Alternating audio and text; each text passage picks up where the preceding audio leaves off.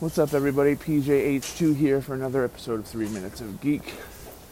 Today, we're going to be talking about something that's, on my mind. That's John Tavares signing with the Toronto Maple Leafs and what the Islanders do moving forward. So, I think rather than get into how I specifically feel about Tavares, I'll do that in another post. Maybe tomorrow when I'm a little bit more calm about it, or after I've had some more time for it to digest and think. Uh, this is what happens. You lose your star center, you need to replace him. But instead of making a drastic move, you need to make smart, calculated moves. So everyone looks at Lou Lamoriello, the Islanders' new general manager, as kind of like a god. People are like, oh, and Lou, we trust Lou's a god, blah, blah, blah, blah.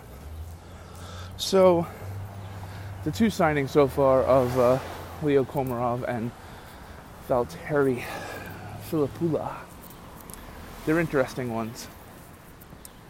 The uh, the latter is on his last legs. His Corsi numbers weren't that good.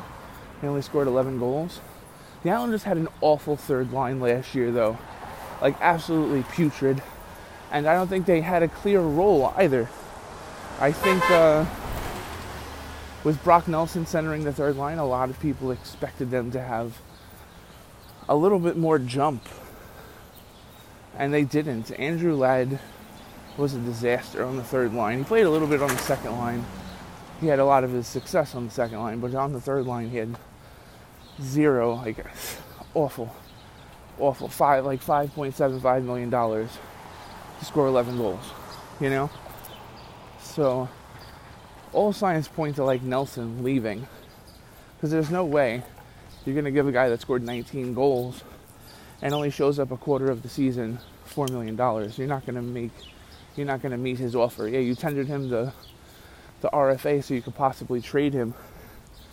So Komarov is interesting because they had uh, Ross Johnston on the fourth line slated with Clutterbuck and Cizikas. So now you bring this guy in who's a better skater than Johnston, granted, and has some scoring punch. He could score 12, 15 goals. So I like the fourth line a lot. But now you have a whole host of youngsters because you've got Kiefer Bellows, you've got uh, Oliver Wahlstrom, Joshua Ho-Sang, Michael Dal You have all these guys that could possibly be NHL ready or should be NHL ready. And then you go out and sign two guys like that. It just raises a lot of questions. We don't know what Lou's goals are. Right now, I think he wants to have an energy line, steady two way line on the third, the grind line on the fourth, and then the top two need more offense going to be interesting to see what he does.